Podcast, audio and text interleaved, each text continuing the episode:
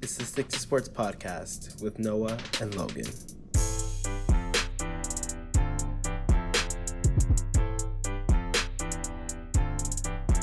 Welcome to the Stick Sports podcast, the podcast where our opinions are the only ones that matter. It's Noah. It's Logan. Logan, how you doing today? It's the same day. Same day. It but is. days for you, but not for us.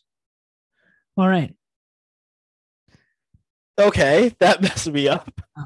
Logan, we're doing the AFC South um today. What a, Uh, long what? what a division. The, the longtime cesspool of the NFL. Um, it's not changing. Just letting you know. Spoiler alert. Um, this division is full of which one of these two teams makes the playoffs, and then which of these two teams will compete for the number one spot. That's usually the that's that's usually the case. true. That is very true. That's usually the case, and um, Certainly gonna be the same this year. it's gonna be the same this year as well. Uh, I think, I think this is one of the most interesting divisions because I, I really don't see a path for any team to be a contender in the in the next couple years. Really? Really, um, because what is tr- for you? What is true contention? The Super Bowl, right? Yes. What is your true contention for you? Because we True know your, contention your at that my my used to con- definition of contention is twelve and at least for the NFL twelve and team second round of the playoffs. Mm, None of these teams are going to be in the Super Bowl in the next couple of years. I'll say that. okay. Okay. I think that that window is passed for a couple teams here. Oh, Uh, huh? do you mean? The Jags window is wide open. Yes, in the next two about- years. In the next two years. Absolutely. Oh gosh, we'll get there. Um, I'm being sarcastic. Jesus. please, I, I, I was, I was scared there for a second. I was, like, Logan, winking if you couldn't tell. I couldn't. I was not looking, looking at me. You I don't- looking I don't look at the camera. I don't think. Um, Why, how else are you gonna see my beautiful face? I, we're pushing it on beautiful.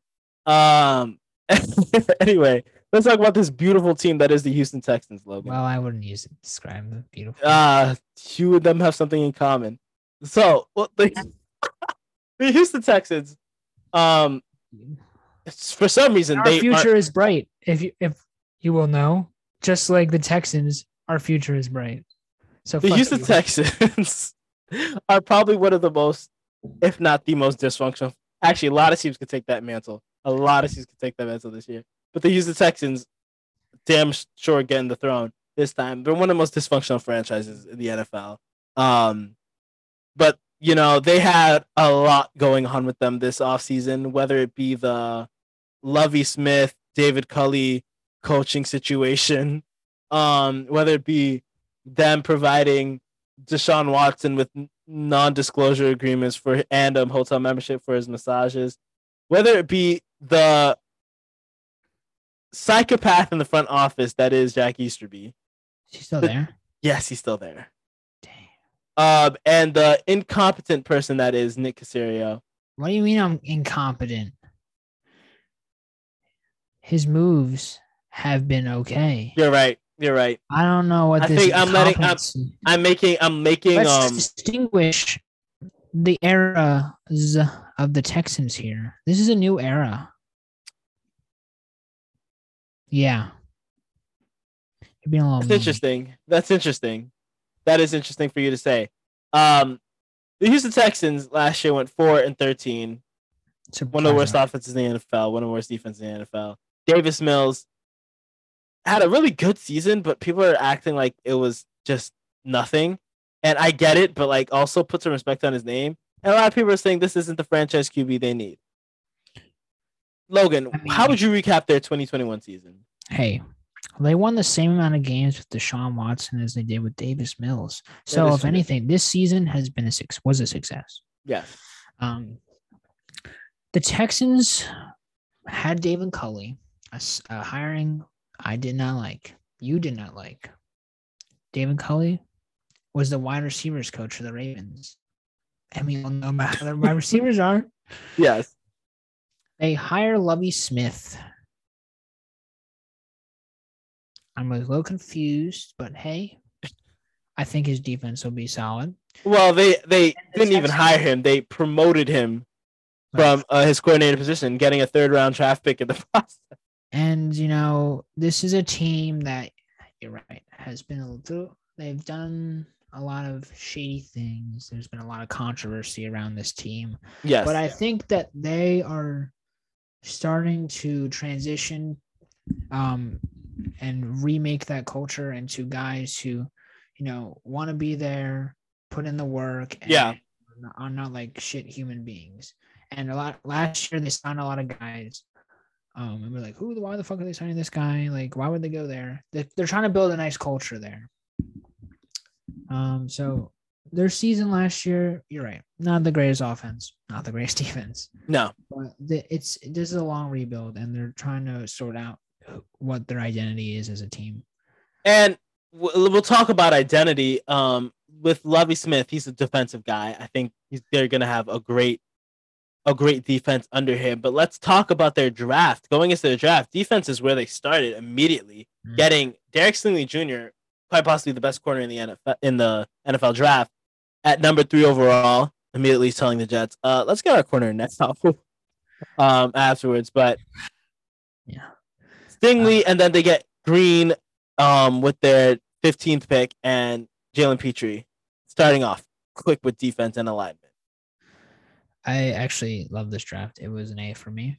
Yeah, I love this draft a lot. Can be an elite man coverage corner if he can stay healthy. Kenyon that's Green, love that pick. Beef up that offensive line. Jalen Pitre, love that pick too. John Metchie is a nice route runner, solid in the slot for you. Christian Harris, you know, terrible run defender, but Yeah, if you want a mm-hmm. linebacker that has good hips and good speed, he's your man. Dameon Pierce, we'll talk about him when we get to the weapons, but I really like that pick. And then Thomas Booker can be a nice rotational pass rusher for them. So I really love this draft. A, A, A. and then you talk about their um in the offseason, you know, they re-signed um Brandin Cooks. As they should. And people are like, why re-signing Brandin Cooks? First off, Brandin Cooks never runs from the grind. Well, Uh yeah. I we me and you have always been high on Brandin Cooks. He's such an underrated receiver, and I, I, people need to like give him some respect. But the fact that the Texans kept him and Laremy Tunsil, two Yes. like cornerstone pieces, it, it just I think speaks to the kind of shift in the Texans team and like that culture there. So that Yeah, was, the- that was like low key an addition, keeping Brandin Cooks, keeping Laremy Tunsil. Because if they would have they traded those two pieces, like oh, like who are your who are your cornerstone pieces? You have them still, so that I'm glad they kept both of them. And then you talk about um more. They added Marlon Mack, who I guess passed around again. AFC loves to pass around people. It's A solid running back right there. Um, Dare Ogu Ogunbowale, um, Jerry Hughes and Maliek Collins. Maliek Collins, I really like. Um, and then they got rid of Tyrod Taylor, tell, telling him, "You've done your work with Davis Mills. Go forth and conquer." Go make Daniel Jones this franchise quarterback. just they got rid of Justin Reid, um, Jordan Akins too, and the biggest one, Deshaun Watson. They got off of Deshaun Well, he Watson. was he didn't play last year, so it's not really the biggest departure. exactly, but they still got a, a huge package for him. Right. They got a bunch That's of first round picks for Their him. future is bright. Yes. Lovie Smith is coaching the Super Bowl. Lovie Smith knows how to build a damn culture. I think that's you're right. That's gonna be good for them. Um, And then you got Pep Hamilton, who Yes. I really like Pep Hamilton as your offensive coordinator, and I think he will be. He was uh, the offensive coordinator in with the Chargers, Yeah. Justin Herbert's rookie season, and he really was a big part in his development. So I really like that move. So let's quickly run through the offense. The offense features Brandin Cooks, Nico Collins, who again I don't know what he is yet. Michigan man, Michigan Nico man. Collins. John Metchie, Brevin Jordan, who oh my gosh, Brevin Jordan, hello, I forgot about you. Um. Um, and then Pharaoh Brown, Phillip Dorsett, and Chris Conley are here too as well. So, I mean, oh, you. I guess you should talk about Davis Mills. And Davis Mills, Kyle Allen, hello, you left You- Ron Rivera. Yeah, Davis Mills. eh, He had a pretty nice year last year. Um, he played a he played methodical, and mistake-free football. He, he played so safe, such safe football. But and he doesn't have a lot of high-end talent. Hey, he's probably going to be a system QB, but you and you hope to see him develop next year. Uh, see what you have out of him. I think the Texans will be picking high in the draft, so this is kind of a win-win situation for them. See if Davis Mills is the future. If he is, great. If he's not, pick a quarterback next year. Perfect. Yeah. Um, the running back room, Marlon Mack, you know, he didn't really get a lot of action last year with the Colts. Well, that's because they had. Oh, I was. I thought you were talking about the Texas running back room. I was like, that running back room was a smorgasbord of people. Right. So he he comes in. He'll probably be the lead back right away. He's fine. Yeah. You got Rex Burkhead, the best receiving back in the NFL ever. And then you have Dameon Pierce, who I am very high on. Yeah. I think has the possibility to end up being their starting running back in the middle of the season. Interesting. Because this running back room is thin as hell. And he, I think he's a real shot of getting a lot of work. Um, going to the receiving core, we talked about Brandin Cooks, Nico Collins. I'm I'm actually pretty high on him. He's a very good possession receiver, good route running. And he has the ability to become a wide receiver too. He just needs to develop. I think he will. And you got John Metchie, who we talked about. He's a nice third piece. And those other guys you mentioned, they're good as wide receiver. They're okay. Yeah. They're good as wide receiver fours. That's pretty much it.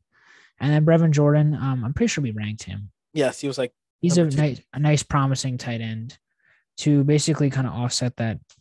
Like Jordan Akins left, yeah, but you get Brevin Jordan, so whatever.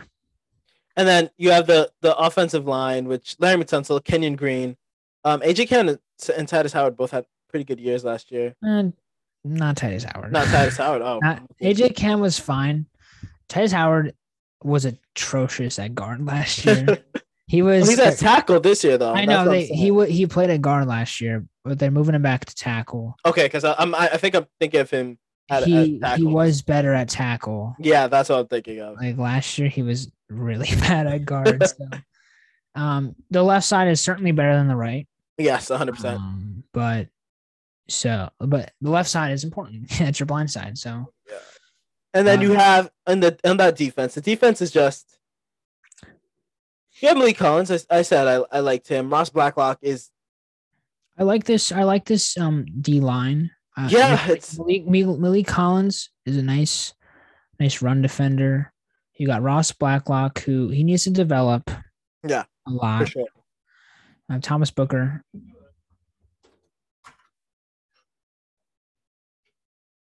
What's up? Uh, yeah, you're right. Um, what the fuck was I saying? Thomas Booker. Thomas Booker. Yeah. Thomas Booker. He's he's a nice rotational piece, and then you have Jerry Hughes, who they signed, solid veteran presence. Yeah. And Jonathan Greenard. Watch out for him. Potential breakout player. He had an underrated season last year, and there's a lot of snaps open up because Jacob Martin and I have no idea who the other guys left, and so I think he'll really have a good year. Linebackers. Is that Blake Cashman? It is Blake Cashman. oh my God. The line, this linebacker group is kind of it's very deep. It is extremely deep, yeah. There's no like Jalen Reeves Maybin here too. Guy who's like, wow. Kyle McCreary here is oh well I'm dying. A lot of hyphenated names. Kevin Pierre Louis. Garrett Wallow was just had a solid season last year. Love Garrett Wallow, yeah. So like there's a lot of guys here, um, average group, but it's very deep, so that's good. Secondary is also very interesting too. You have um Steven Nelson's there. Hello. Nice. Um, Look at that guy go. Derek Stingley Jr. Um, Desmond King is still here. Jalen Pitre, we talked about Fabian Moreau. And then Eric Murray's as, as the starting strong safety. I don't think that's going to happen. I think. Yeah. So here's what I think should happen, right? Have Stingley and Nelson play on the outside, right? Yeah. Because Desmond King is not a good outside corner. He can play he's, in the slot. He's not. But yeah. terrible outside corner. But Tavierre Thomas should play in the slot, and they should move Desmond King to safety. I think he can play safety. And then have Pitre as the other safety. I think that's their best possible secondary. Yeah. And then you got Jonathan Owens, who's like their he's better on the depth chart. But I'm gonna keep my eye on him. I think he's gonna be good. he's really he's he's really unknown. He's a really unknown player. But I, I like Jonathan Owens. So there's a lot of upside with the secondary. Um, but you know, you got to see the development. Yeah, I, I still think this Texans team is gonna be it's gonna be interesting to watch, but I might not watch a lot of this Texans team. Sure. It's certainly going to be a process to rebuild here. Yeah. Let's talk about the over under. It's set at four and a half. It's pretty accurate. I think. Yeah, four- four four wins for me. Five wins for me. Slight slight under right there for me. Maybe the Giants. Maybe the probably the Jags. Uh, the football team. Yeah. The Jags. So yeah, I I agree with you. But yeah, that's how I feel like it's gonna go next year. Onto a team that had probably one of the more interesting um off seasons this year and off seasons last year, and I think went into both seasons, including this year, with a lot higher expectations than they ended up, you know, achieving. The Indi- Indianapolis Colts had kind of an up and down season behind quarterback Carson Wentz. I remember with the Carson Wentz um, trade, you weren't high on it to start. Um, and you weren't to start, you weren't, and then you ended up warming up to him as the season um neared, and he let you down, Logan. Logan, what would you say encompassed the Colts season in 2021? You can't blame everything on him. No, of course not. but uh the last two games of the season they folded They- Yeah. they were in prime position to make the playoffs and the last two games of the season they lost to the raiders and then the jaguars was a, a really bad loss um the colts made a bet on carson wentz it didn't pay off but they got Yeah. off of him and they I think they went and upgraded a quarterback. So it, But- it was it was uh, an experiment that it didn't work in the end, but it made it was a move that made sense at the time. So But would you say like because they made the move right, and then I think they started what zero and four or oh, one and four, and people thought the worst of this Colts team, and then they ended up rattling off like eight wins. Eight they went eight and two with big wins over the Bills on the road, the Niners on the road, and like it looked as if, and they had the Cardinals win on the road, the gutsy win with it, where they had like four other offensive linemen out. What would like, in my opinion, Frank Reich was trying to coach the hell out of his team, and you're right. They, you can't blame it all on, um, you can't blame it all on Carson Wentz. But going into 2022, like, how would in the draft? Let's say, let's see what they did in the draft. How would you say before we go into their obviously their biggest, bigger move they made in the offseason? In the draft, they added Alec Pierce. They added Nick Cross, safety. Bernhard Raimann. You you were high on Bernhard Raimann, right? uh no, I wasn't. I thought he was not very polished as a tackle, but he's fine. He's I I like their draft class. I thought it addressed needs. Um they got a, a receiver, Alec Pierce next to Pittman. They got Jelani Woods, who I really like. Raimann is good. He's still developing and he's 25. He'll Yeah. be 25 when the season starts. So, I mean, that's not the biggest problem. Um, but they needed a left tackle and Yeah. they got one. And then Nick Cross, I like that as a good pick for the future. He still needs to develop, but I thought their draft was good. Um, And they just needs so and then they finally did the big move. I think a move. They first off they added Yannick Ngakoue, um, added Stephon Gilmore, added Mo Alie-Cox, my favorite tight end in the NFL, I don't know why. and then the big move, getting getting Matt Ryan from the Atlanta Falcons. Logan, Matt Ryan is obviously a. I think he's what 38 years old. Um, he's is he is he? The, I don't know how old is he. I'm gonna guess 37. I'm gonna say 37. I'm gonna Like 35 to 36. okay. Um, he is 37. Let's go. Um, so Matt Ryan is obviously at the twilight of his career. You were saying that he needs to leave Atlanta because he's, you know, wasting his talent. You also don't think what happened? What what are you saying? I said you also don't think he's a Hall of Famer, but he has a chance to become a Hall of Famer in this in this this year. The Hall of Fame is a sham anyway.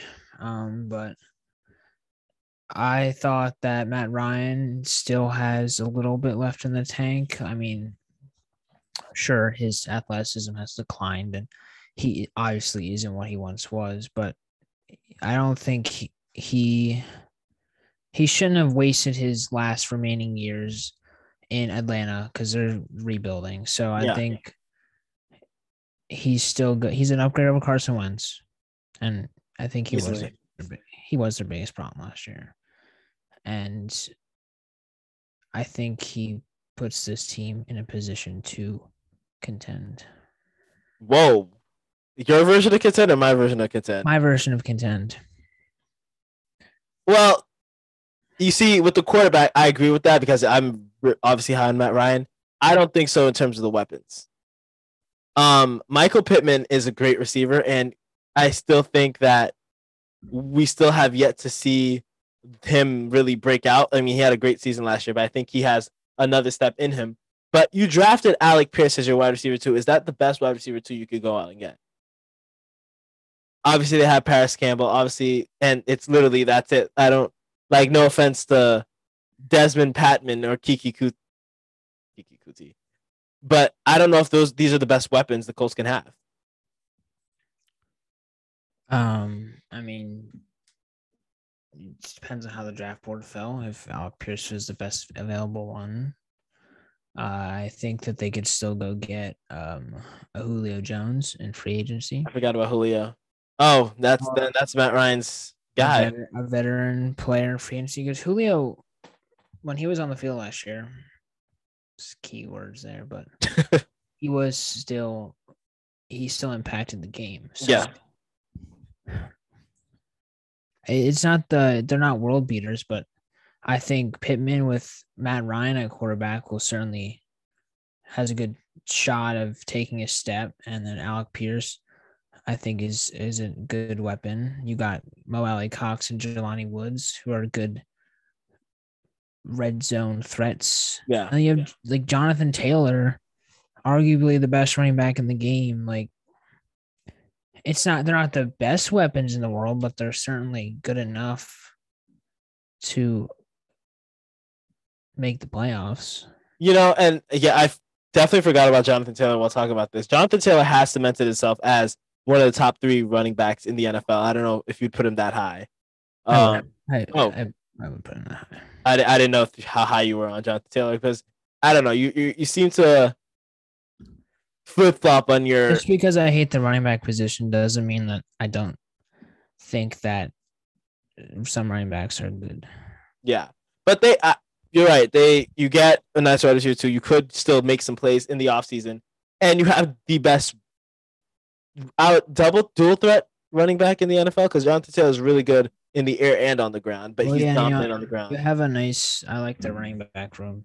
Beyond him too, you got Nick, Nyheim Hines. Nyheim Hines and Philip Lindsay. I didn't realize Philip Lindsay was here. I think their weapons are good enough, and they have Kylen Granson at tight end, who we liked. So Yeah. I think their weapons are good enough. And Matt Ryan, I feel, can elevate them. And Frank Reich is a good offensive coach, who I think will construct a nice scheme around Matt Ryan. So I am high on these weapons. Yeah, and obviously the O line. You have one of the if one of the if not the best guard in the league in Quenton Nelson. Um, you you already taught they went and got Bernhard Raimann, but you know they have Matt Pryor and Dennis Kelly in front of him, and Ryan Kelly's still okay center. You don't. This isn't a bad O line It's necessarily. It's good if Raimann can develop. If if Raimann can't develop at left tackle, Matt Pryor, I'm not comfortable with him starting there. So if if Raimann can develop, then I'm feel much better about this unit. But if he can't, it, so Oh, then Matt Ryan has some mobility. and let's move on to the defense. The defense, they obviously lost Matt Eberflus um, in the offseason, probably their biggest loss defensively, and then Karai, Khari Willis, who decided to retire and become a preacher. Um, this is a very interesting defense only because I would say it has a bu- it has a couple pieces that I think need to like need to really break out in terms of like let's look at the front seven. Kwity Paye, their first round pick from last year, we were high on him going into last year. He didn't really do much. He he had some solid moments. He had an okay rookie season. What can we get from him this year? You add Yannick Ngakoue. Maybe that's somebody who can um, take a lot of um, offensive line pressure to help Paye become a dominant pass rusher. But I mean, Like- Yannick, so Gus Bradley is the replaces Eberflus as the defensive coordinator, and Gus Bradley has literally coached Yannick Ngakoue his entire career, basically, because he was with him in Jacksonville. oh, He- He was with with him last year in Vegas, and now he follows him to the Colts. And so Bradley knows really knows how to utilize him, and I think that Yannick Ngakoue will have a good season in that Gus Bradley defensive scheme. And then you have Kwity Paye on the other side, who I think will get because of Yannick Ngakoue's presence, will get a lot of open looks to the rushing the passer. So yeah, I think he's gonna break out. He's one of my breakout candidates. oh, Obviously, you have DeForest Buckner. yes, DeForest Buckner. It's not a bad. The, that front four is not bad at all, like at all. And then you go to linebackers. Darius Leonard, one of the better linebackers in the game. And then it just gets a little iffy from there on. Mm, Bobby Okereke is is all right. He's solid, And then Zaire Franklin still has room to grow. but there's not a lot of depth. Definitely not in terms of their linebacker core. And then the secondary, which so I've heard that people are looking at Kenny Moore as one of the more overrated players in the NFL. He was a Pro Bowler last year. He um he now has a real like a real DB one uh, to line up uh, alongside him. Ronnie McLeod is their free safety. Um, they signed him in the offseason. Their free safety replacement to Kareem Willis, and then Nick Cross, who they also just got um in the draft. A late round pick who they who's immediately going in to start. I have I'm iffy about this secondary, but I still think it has a lot of potential because it was one of the better secondaries last year. I actually like the secondary quite a bit. Oh. Um, Stephon Oh. Gilmore played really well last season. I think he's still a top tier corner on the outside. Uh, Kenny Moore. I mean, yeah, I've seen a lot of the the buzz about him being overrated, but I think if you play him in the slot, he's fine there. And then Isaiah Rodgers, who I think should play on the outside opposite of Gilmore instead of Kenny Moore, played really well last year, and I think he's super underrated. And you would look to him to have a breakout ish season this year. Uh, Nick Cross, I think you should start right away. Uh, Ronnie- Really? Yeah, just throw him in there. See what you have with him. Ronnie, like, yeah, I guess start Ronnie McLeod at first, but get Cross reps, see what you have. And then Julian Blackmon, I'm a huge fan of him. I was researching him for the breakout players, and Yeah. he's a great ball hawk. He's a super hard hitter in the run game, but he's injury prone. So Yeah, that I want him if he can stay healthy. I think he'll be really good in the secondary, but that's a big if. Eh. But if all the pieces come together, I think this is actually a pretty nice secondary.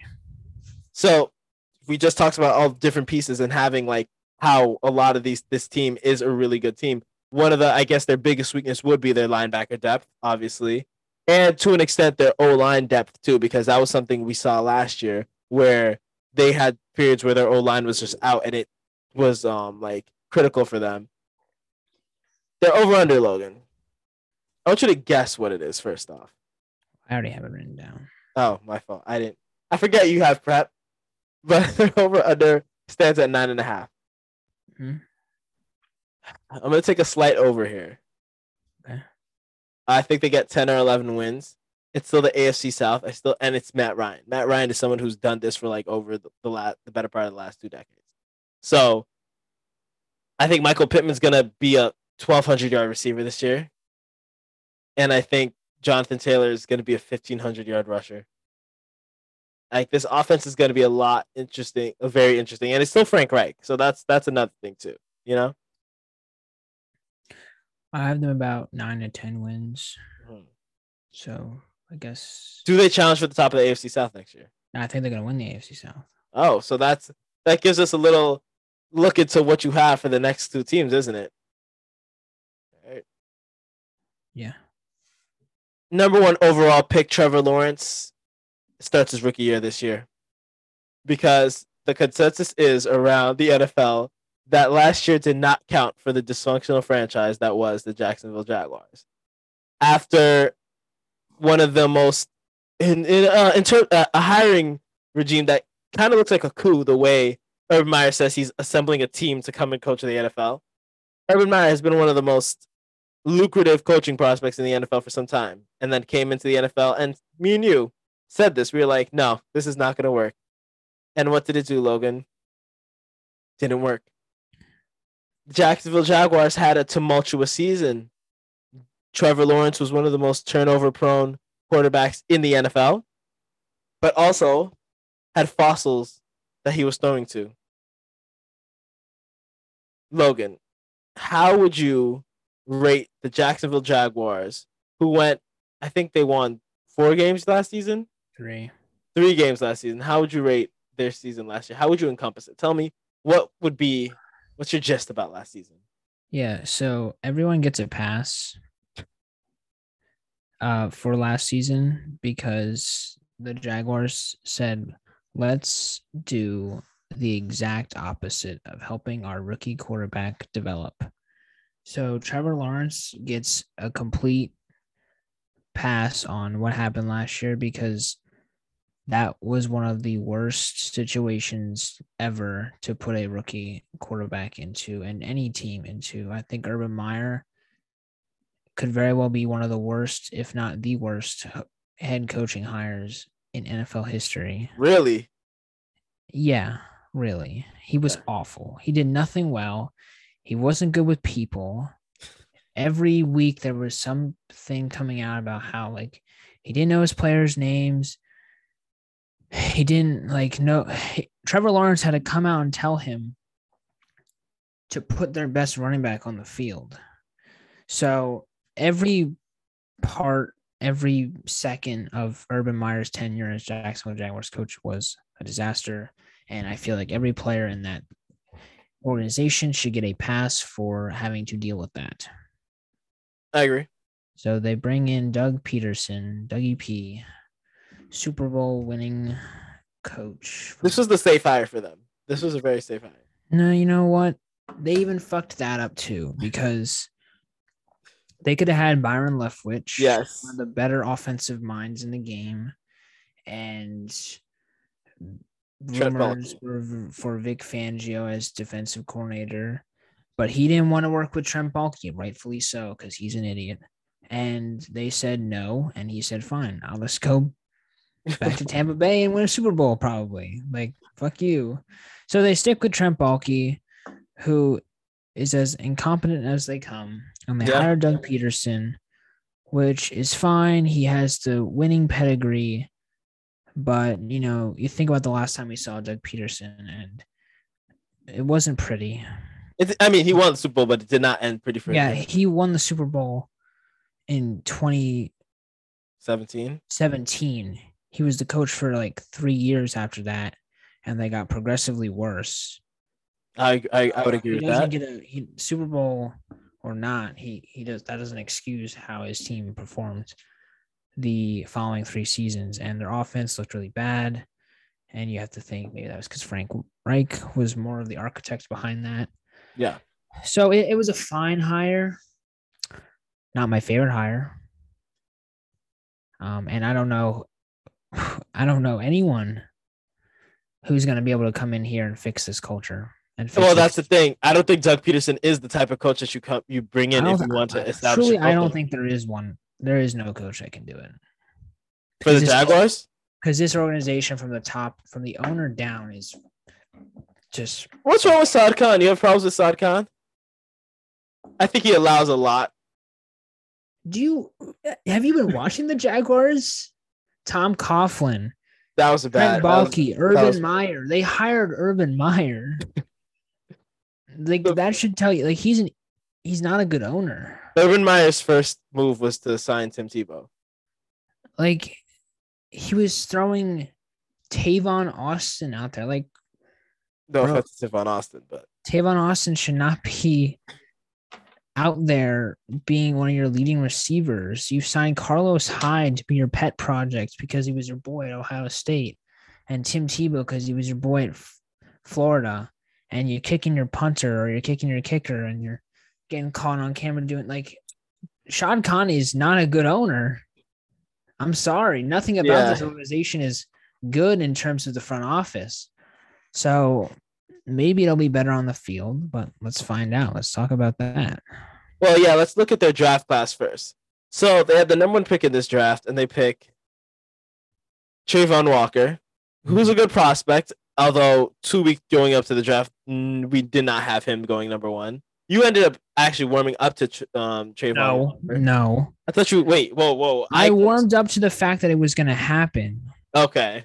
I Oh, didn't like it. I just told you that that's what's going to happen. Stop picking Aidan Hutchinson. It's not happening.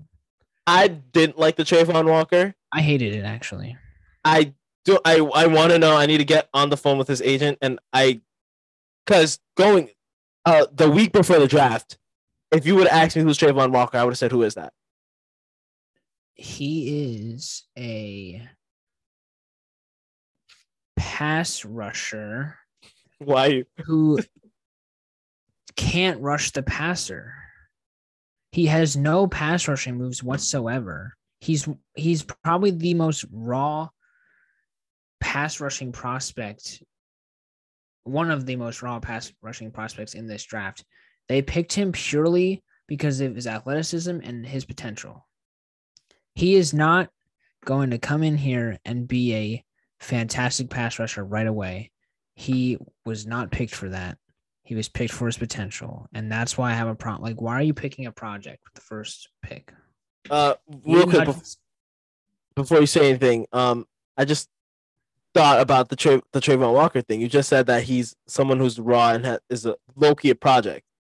Do you pick a project with the number one pick? Uh, not if Aidan Hutchinson and Kayvon Thibodeaux are sitting right there for you. Yeah. Not if Garrett Wilson is sitting right there for you. Not if Evan Neal is sitting right there for you. Tackle was a need for them. Receiver is clearly a need for them, and there was two better edge prospects sitting right there. So, sure, you can take a project, but with a guy whose best attribute is probably his run defense, and you want him to be your best pass rusher or second best pass rusher, it's not happening. I do not expect Travon Walker to have double digit sacks this year. I do not think that's going to happen. He is a raw, raw as they come in terms of pass rusher. And then they go in and se- select. I think what was our problem with Devin Lewis? He's a bit undersized, um, as a Yeah, and- linebacker prospect. And even though we were really high on him, I just Um, I I was, I shouldn't have been low on him. If anyone was advertised, it's Nakobe Dean. But Devin Lloyd is really good at reading the field. yes, He's, he's really good in coverage and even good in the run. So I like this pick for the Jags in like in terms of I like the player. But when you look at the rest of this draft and what they did in the offseason, I just don't understand what they're doing. Well, that's the thing too. Once they once they did this draft, we were like, okay, you're the you're a terrible team. You had a bad a bad first um bad first year under Urban Meyer, bad first year under under your um your rookie um quarterback. Let's see what happens. And then this uh, this um offseason happens. Their first move, and I don't know, it was one of the craziest. First off, they signed as they had seventy five million dollars in cap space, and damn right they used it. I'll tell you about the positives first. The Cam Robinson re-signing, I loved. What did you say? The Cam Robinson re-signing, I loved. Yeah, yeah. Very good deal, three years, fifty-four million. Um, even because he was franchise tagged for like the second straight year, so I I, I liked that move. Um, and then obviously you know Devin Lloyd we really liked, and then Brandon Scherff, they signed. Uh, kind of overpaid him. Yeah, well, He's just really good too. offensive line sucks as much as it does. You kind of need Yeah. a good offensive lineman. So And then is their best. and then probably the craziest signing I've ever seen in my life, the Christian Kirk. The Christian Kirk signing. yeah.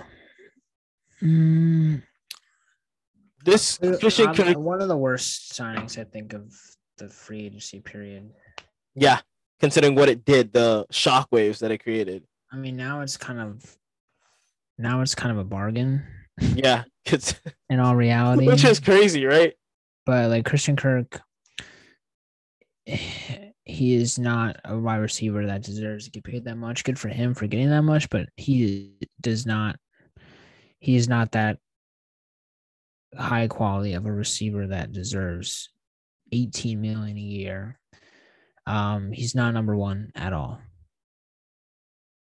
I'm looking at uh speaking of number one, I just looked at uh Travon Walker's um stats. He only has nine and a half he had nine and a half sacks in three seasons. Well, he didn't rush the passer at Georgia. That's the problem. That's why I hate the move. He was primarily a run defender. The only pass rushing snap, snaps he had were like manufactured pressures, but he was primarily a run defender at Georgia. So he, when I tell you he's a raw pass rushing talent, he is raw. Like he is a project in terms of pass rushing. So I, I just don't understand it. And they signed I also signed, and then for the linebackers, they drafted Devin Lloyd, they drafted Yeah. And then they signed uh Foyesade Foyesade Oluokun.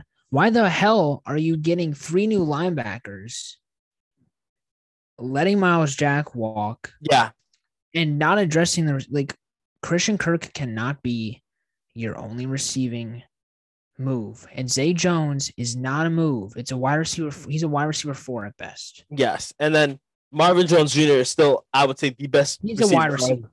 No, He's- he's a wide receiver four at best. Uh, but I'm saying he's the best receiver on this team, and that's not good. Christian Kirk is still better than him. Okay.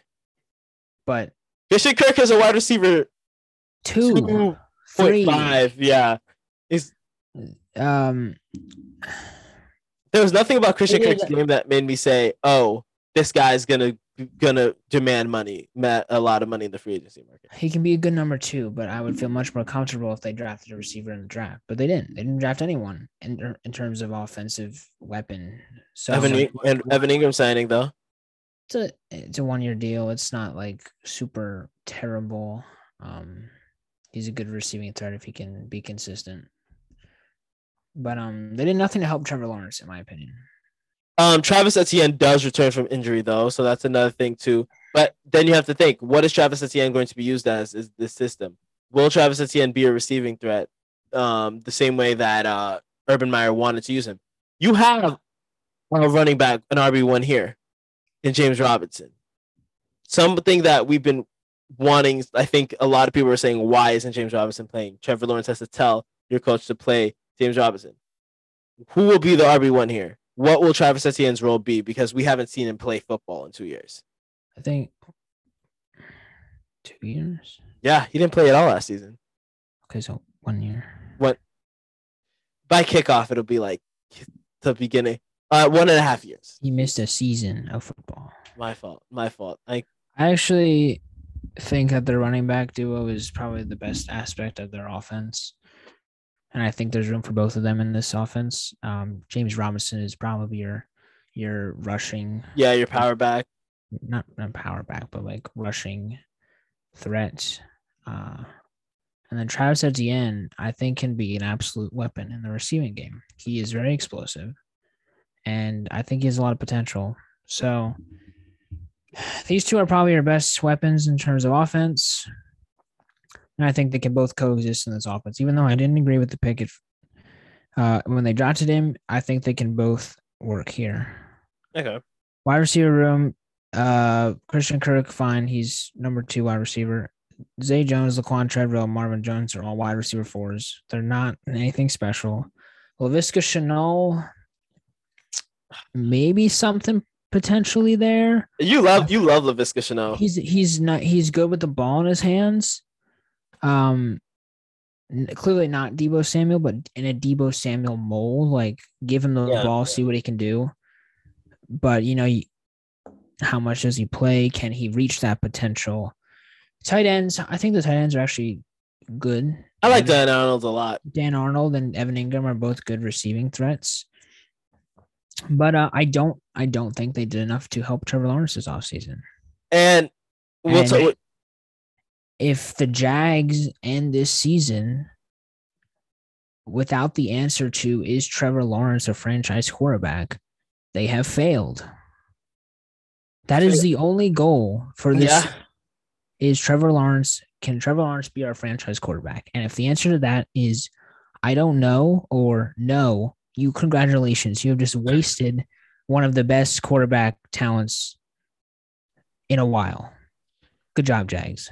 And like let's talk about the defense for a second. You you touched on it saying like what the hell is the linebacker? Why you what what's going on there?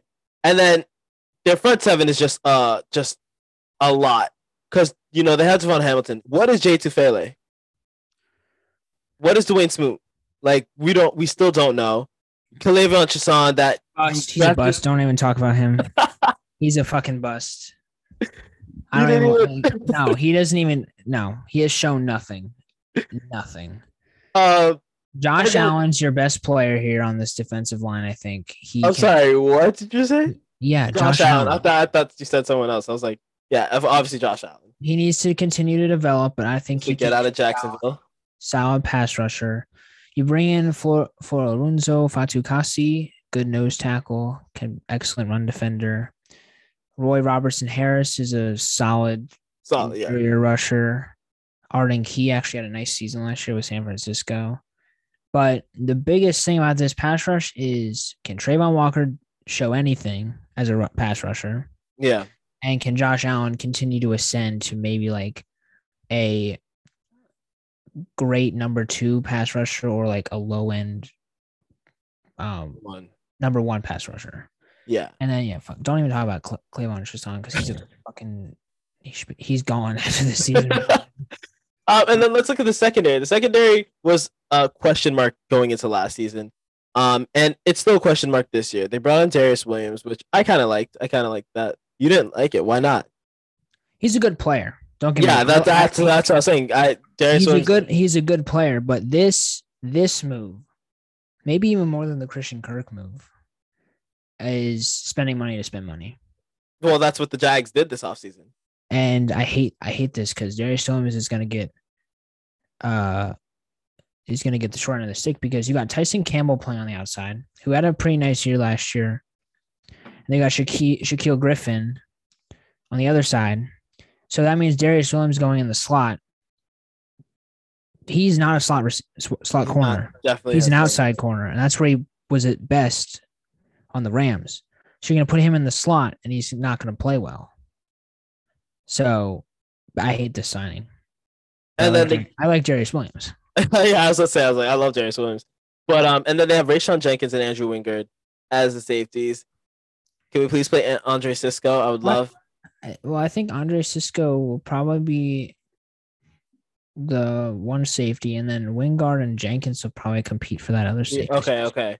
Because 'Cause they have Jenkins as strong yeah. safety right now, so I was like, I, I, Cisco's Urban Meyer didn't, Urban Cisco- Meyer didn't want to play Cisco, didn't even know his name. Cisco's getting on the field, and I think Wingard and Jenkins will kind of be let's um figure out who's gonna start between the two of them. But Andre Cisco is, I think, should definitely start, and I think But- he will.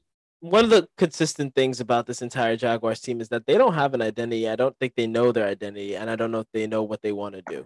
It's they're kind of throwing a bunch because first off, you're throwing a lot of money at a lot of these people, and it's like, yeah, you give Evan Engram a one year deal, but you give Christian Kirk a three. Like, what if these things don't work out? If certain pieces don't work out and certain pieces do, you're going to be asked out when it comes to like actually building a team. This isn't how you build a team, because and you're correct. They have done nothing to address like help um um Trevor Lawrence, and I'm not the type. I'm a very I'm very low on teams spending money in free agency on rebuilding teams spending money in free agency on receivers.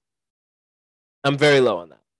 unless they're a elite talent. Elite receiver, yeah, exactly. I like if, if I think in my opinion, only contending teams should go get like a veteran wide receiver who's done well because like th- that's their best use. You know, like uh Buffalo Bills getting Stefon Diggs. You know, something like that. they should have drafted a receiver. They this was a really good receiving class, like a really good receiving class. They should have drafted a receiver. You had two first round. Garrett Wilson at, for, at number one overall. They could have traded down from that number one pick. They should have traded down probably for for that number one pick. And you after if the end of this you get Christian Kirk, who's gonna get a little less than 900 yards this season. he's going to get a lot of yards because he's literally the only receiver capable of doing anything. So the- he'll be a volume merchant and probably get over a thousand yards. And people be like, oh, look. Well, yeah, he's the only one catching anything. Yeah, Travis Etienne is probably going to be their second leading receiver. I I would I would take you on that actually. So I, I There, there's certain situations that even the talent of certain quarterbacks can't like. no, they're going to Percent fucking ruin. Trevor Lawrence. He, his, like, if they, he, he's to, they're to ruin him. Yeah, And it sucks because he's literally one of the best quarterback prospects in the Ever. past five years, yeah. past 10 years, probably. So, fuck the Jaguars. And All right. over under is bullshit. Six and a half. That's It's interesting. bullshit. Why do you say that? It, why is it so? Why, why are the Texans getting 4.5? The And Jets the are getting Jags are five getting- point five. It's 5.5 now? No, the Jets have five point five. And the and the Texans are getting 4.5 and the Giants are getting 6.5. I feel much better about the Texans and I feel much better about the Jets. They're getting four, two, five wins. Fuck the Jaguars. I, I, they can probably pick first again. I, I I would not be surprised if this team is picking number one again. they'll they can probably beat the Texans, maybe the Giants, Bears. maybe the Jets, maybe. They don't play the Bears, do they? Oh, oh, looking at the schedule. I thought you were saying who's going to be picking first next year. No, they can probably be the Texans, the Jets, the Giants, and maybe the Lions. So that's five wins at best. No. There, this oh, I will I I'll put money on this. Put money on the under. This is Yeah. the worst in the NFL. One of the worst. Look, I agree with you there. This is not a good roster. It's not. There's a lot of names, but there's just no. It's not a good roster. This not how you built a team. Shad Khan, what are you doing? This is a team that I think me and you have plotted the downfall of this team more than any other team in the NFL, which they've done nothing to to deserve that. But me and you like being right, and when we're not right, and this team just loves to prove us wrong. This team was the number one seed in the AFC um last year. Ask us how I w- I I would not be able to tell you. I think I've I watched the Tennessee Titans win these games, and I still would not be able to tell you how they won them. So, Logan, the twelve and five AFC AFC um standing, I don't know. We can't I can't count them champions because they didn't win in the playoffs, but regular season champions. No, is that a thing? No.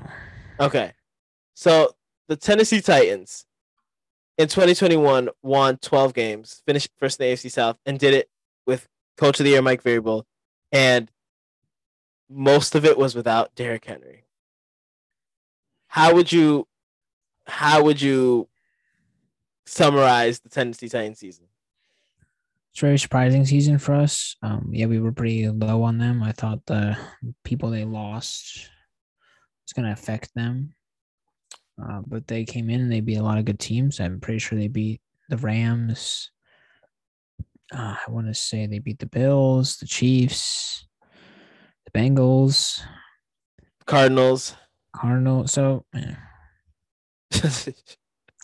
So they they came in and they won for one number number one overall seed. They beat a lot of good teams. Like it wasn't a fluky number one seed.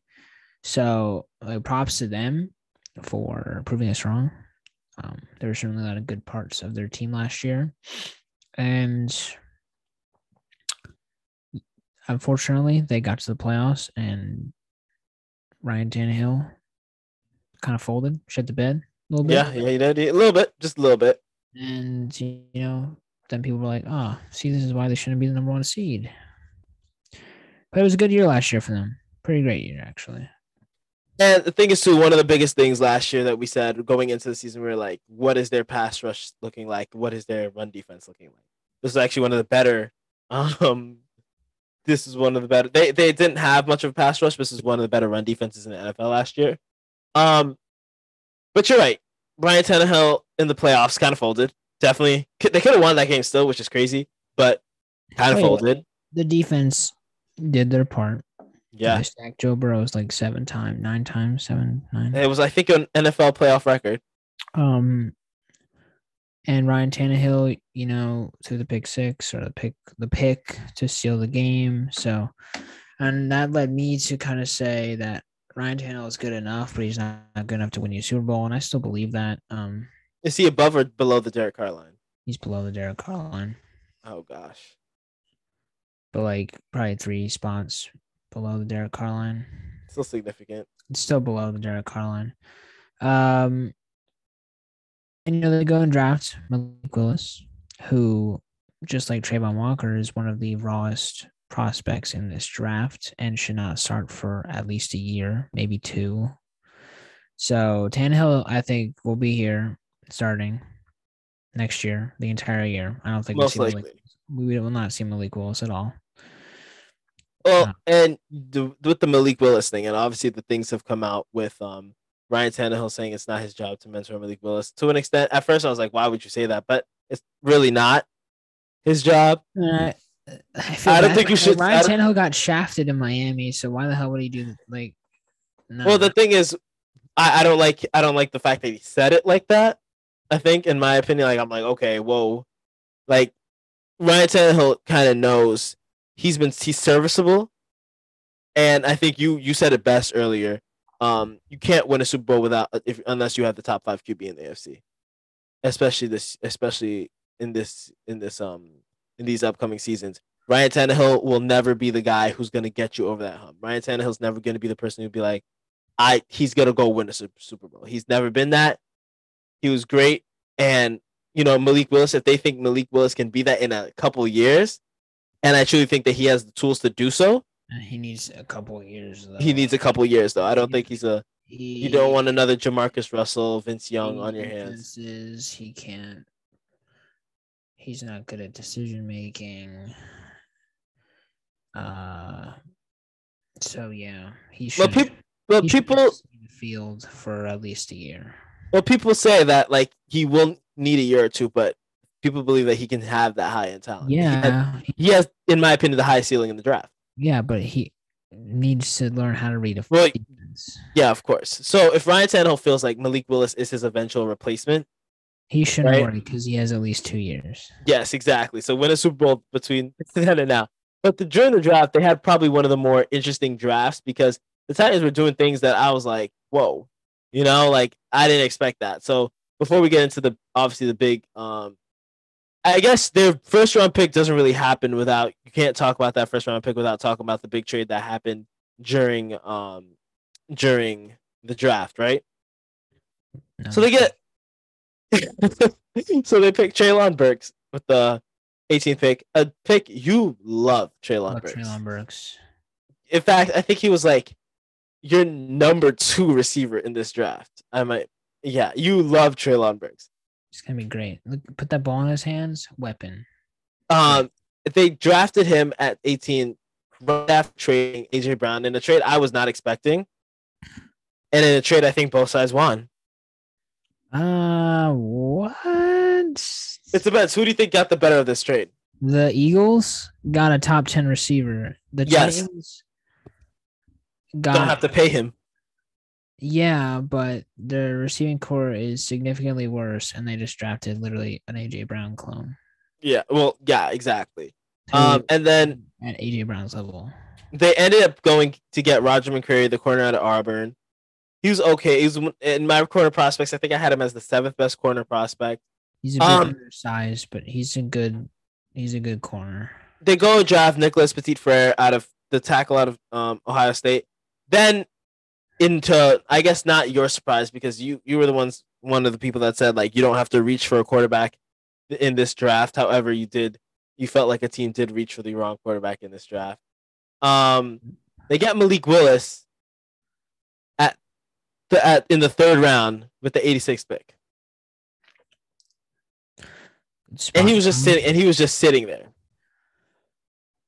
It's good. He should go to a team where he doesn't have to play right away.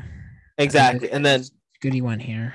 they go and get an RB two, and I think one of the biggest things that we wanted them to go get in the draft, or not even in just this offseason, you needed to go get a good. And it's not like Dontrell Hilliard was terrible. While, um, or who was the who was the guy who was it wasn't Dontrell it was someone else Jeremy McNichols, I believe, maybe. that was doing a good. I don't think it was Nick Nichols. It could be.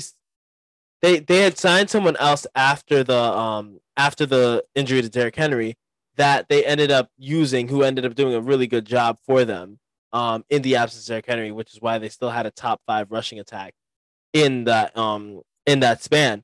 Um, I have to go look. I actually have their their page up here, so I could probably just look at it. D'Onta Foreman, Mm, D'Onta Foreman, that's who I'm thinking of. Um, he had a 506 yards in the, uh, with in three starts and three is he touchdowns. still on the team?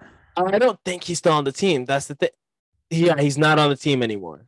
So pretty much you have um you have these you have these players, these these running backs that um they they drafted, and you have Hassan Haskins, who I think they drafted in the fourth round.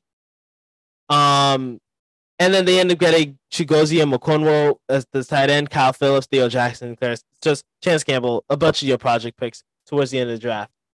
Logan, in terms of this draft, how did you like their draft? Well, it was it was all right. Um, Treylon Burks. I mean, I if you had to trade AJ Brown, I guess you got the next best thing in a younger, less polished AJ Brown. Uh, Roger McCreary is a good corner. Nicholas Petit has a potential to be a solid tackle Petit-Frere.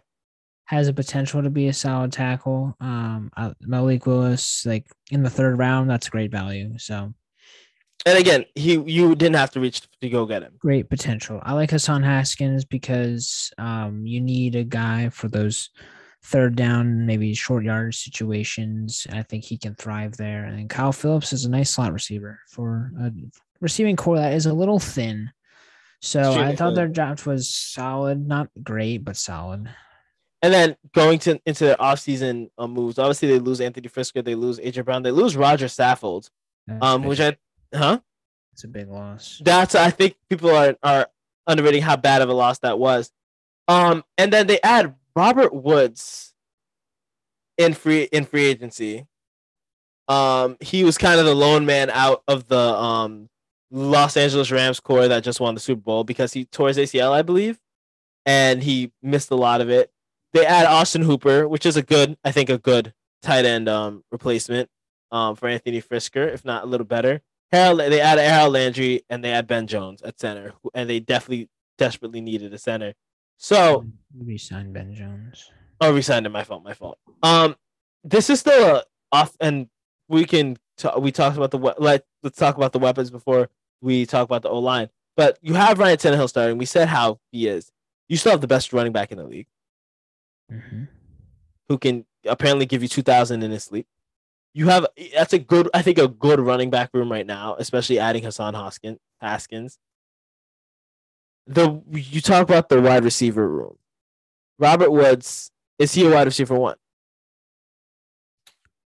No, not like what these other wide receiver ones are, but I think he- coming off his injury, hmm, a little interesting to see what he does. But Because he was the leading receiver last he- year for the Rams. very he's a very good receiver, and I, I think he'll be really good here for the Titans. Um, and, and then you got Treylon Burks, who you kind of can use everywhere. Yeah, And then Nick Westbrook-Ikhine. after this, like it gets a little. You, you would like to see a step up from him and see Kyle Philips maybe in the slot be good, but it's not what it was. But they definitely brought some pieces in that could work. I guess we'll see. And then Austin Hooper is, is a good receiving threat at tight end. Yeah. But the problem I have with this offense is their offensive line. It fucking Yeah. sucks. It- yeah. They were top ten in sacks allowed last season. Taylor Lewan is probably one of the worst left tackles in the league. Um, Had to had to tweet out after who was it that had six sacks against this? Um, Chandler Trey. Jones. probably Trey Hendrickson. No, I think it was Chandler Jones. Oh yeah, five sacks. Yeah, had to tweet out. I'm sorry. Yeah, you did terribly. Um, they did nothing to really address this offense. Well, you, they drafted the Ohio State guy in the third round, and you hope that Dillon Radunz their second round pick, I believe, from a couple years ago. yeah, develops. But mm, no, this Ben Jones is good, but other than that, this line stinks. Um, and then obviously that de- this defense is one of the. Oh gosh, I have some words about this defense. Oh, I would love to hear them. You think I'm about to say bad, huh? I don't know. Well, first off, I think Jeffrey Simmons is one of the better um, edge rushers. He turned himself into a great edge rusher last year. Um, Terrence Hart's there. Denico Autry's there. Fine names. I don't. Autry had an underrated season. Landry, they added Landry. They re-signed Landry. Re-signed Landry. I like I like Harold Landry last season. I don't think this is a terrible pass rush. Again, this was the number two rushing defense in the entire league. Problem is, they don't get to the quarterback nearly as much as they should. Oh, I'm gonna have to disagree with you there. I this was not a good pass rushing team. uh, How many? Where were they in sacks last year? I haven't written down. I thought I had yeah, them. they were top ten in sacks. Oh, I have the wrong number written down. uh-huh. I have them seventeenth. I have seventeenth. Them seventeenth. No. No. This D line is great in terms of uh, pass rushing. Every single person from Denico Autry to Jeffrey Simmons to Bud Dupree to Bud Dupree, Har- first off, we were wrong about him. I, I expected him to be terrible. To Harold Landry. All four of them are capable of getting you double digit sacks. Well, yeah, Landry had 12 sacks last year. Autry had nine. Simmons had eight and a half. Simmons was just an all around threat. Um, Landry probably the big better name on this defense. And then Naquan Jones as his defensive tackle. He's I like him. The Titans had 43 sacks last season. That is I think that's seventh or eighth. That was tied for ninth in the NFL. So don't come at me with these. My fault. My fault. My fault. pass rushing. This is an excellent D line. Again, it, everyone is capable of dou- double digit sacks. Um, what isn't good is the linebacker depth. It- Zach Cunningham's all right. Yeah. Uh, like there's not no depth there. So that's worrisome. And then The secondary. you know, I kind of I see. I don't dislike the secondary. I don't poten- I dislike see a lot it. of potential here. I see a lot of potential here. I mean, the thing is too, Caleb Farley, one of the prospects that we've never been wrong on. Uh, we didn't like the pick when they first made it because we said, "Hey, this guy's not going to play a full season for you." Hmm. Ended up tearing his ACL for I think the third time in his career. Um, so there's that. I I still like him. I think we ranked him as like he was our number two or number one corner. He was up there in two years ago. Two years ago, he was like our. He was up there. I know for a fact he was up there. Um, Number- Amani Hooker, I like. Kevin Byard, I like. Kristian Fulton, Elijah Molden's here too. um, Um, you know, Kevin Byard is one of the better safeties in the probably like second, you could argue, best safety. Amani Hooker, you're right. He's he's quietly ascending to be a solid safety. Uh, Kristian Fulton is probably their best corner here. He had a nice Yeah. season last year. Elijah Molden in the slot. You'd like to see something from him.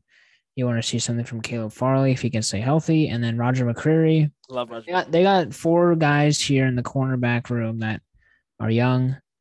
You look some some potential there. That someone needs to step up.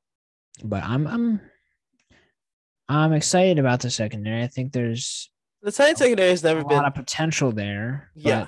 they just have to reach that potential.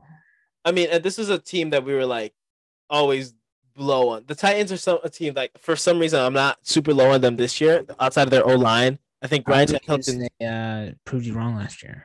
they proved us wrong, sir. Right, proved us wrong. us. I was like, whoa, we, we were both we both had the same take. Such a good, and I think we thought it was a great take. Such a take that you know, um, another person, um, I, can we say friend of the show? Not a friend of the show. Well, he's not your friend. You don't like. I I don't like him. I don't know how you feel. I, I I think he's fine. I disagree with him, but I I, didn't like burn the bridge like you did. no, because he's he it was. The, I think I burned the bridge on the Lamar discourse. Because he said Lamar was terrible or something like that. And you said something like, "This is the dumbest thing you've ever said." He said Kyler Murray was way better than Lamar Jackson. I take Anyway, that. I think you- at the time you, burned the believe. bridge. You burned the bridge. I burned the bridge heavy. That bridge is that bridge is singed. That bridge is never gonna. I, if you want, if you don't think the bridge is burned between you and him, you could try something. But that bridge. I is like his tweets all the time. I comment on his stuff. I I don't. Sorry, No, continue. Just because you want to get salty at someone for their take and and burn that bridge doesn't mean I have to follow suit. It, it's just I, I had I shared my opinion about a take that I think is stupid. I think you would also agree it's stupid. Um, at the time you didn't though. Um, you were still a Lamar Jackson hater. He also thinks Carson Wentz is a viable quarterback. Everyone has bad takes. I definitely have you defending Carson Wentz on this pod. okay. I'm allowed to change my opinion. Allowed to develop new opinions. It's what the point of being an analyst is. but no, I think I think this Titans team has a lot of potential. Um, their over under sits at nine and a half. Interesting. I think this team could challenge for an AFC South title. I think this is a ten win team, minimum. So I'll take the over. I'm gonna be a bit lower, not like super low, but I'm gonna say like eight to nine. Okay. Um, I just that offensive line scares me, especially in this AFC. There's a lot of good pass rushing teams. It's it's it's it's, it's a it's a conference of pass rushers. So um, I think they can. They have a good chance of making the playoffs. Um, but yeah, that the secondary needs to step up. The offensive line needs to do something, and still a little like still a little shaky on if the receivers can, uh, if they can cover what they lost in AJ Brown. So, Yeah, hopefully. But I'm excited to see Treylon Burks But I'll say that. Excited to see Treylon Burks be great. Ryan Tannehill, though. He'll be okay. That's what that's what he is. Okay. Just All right. So Logan, will there be a, a Super Bowl representative from the AFC South? Probably not. Uh, I think if the cards fall in their favor, the Colts could make a Super Bowl run. Um, but they they wouldn't be my strongest pick. They'd probably be like five or six in the like the line from the AFC. But I- I think the Colts will win the division, and I Who loses this division? I want to say the Jags. I think I might say the Jags actually. I'm going to. Even though I think Trevor Lawrence will take a step next year, I think that they have ruined him I agree. and agree. will ruin him. Their pass rush stinks and their weapons stink other than the running backs. I think the Texans are much better culture, much better coach, much better uh yeah, much better culture. So Yeah, the culture is everything. culture. The culture is actually pretty darn good. Logan, plug us out, please. Make sure to subscribe and like this video. Uh, comment any thoughts you have on our AFC South predictions. If you think Trevor Lawrence will be great, if you think the Titans can make a Super Bowl run, who knows? Um, make sure to follow this if you're listening to this on Spotify. Um, new episodes out every Friday and Tuesday. Follow us on Tick to Tick Tick to Sports. Tick to Stick Sports. to Sports on TikTok and Twitter. And follow us on Twitter at Logan Borkey and no underscore Deej. And you can find all content on Stick to Sports Network Logan.com. Well, this has been the Stick to Sports podcast, the podcast where our opinions are the only ones that matter. It was Noah. It was Logan. Shad Khan, get your act together. Please. Please. Please. Move the franchise to London. Thank you for listening. Shithole out of America. This is Stick to Sports podcast with Noah and Logan.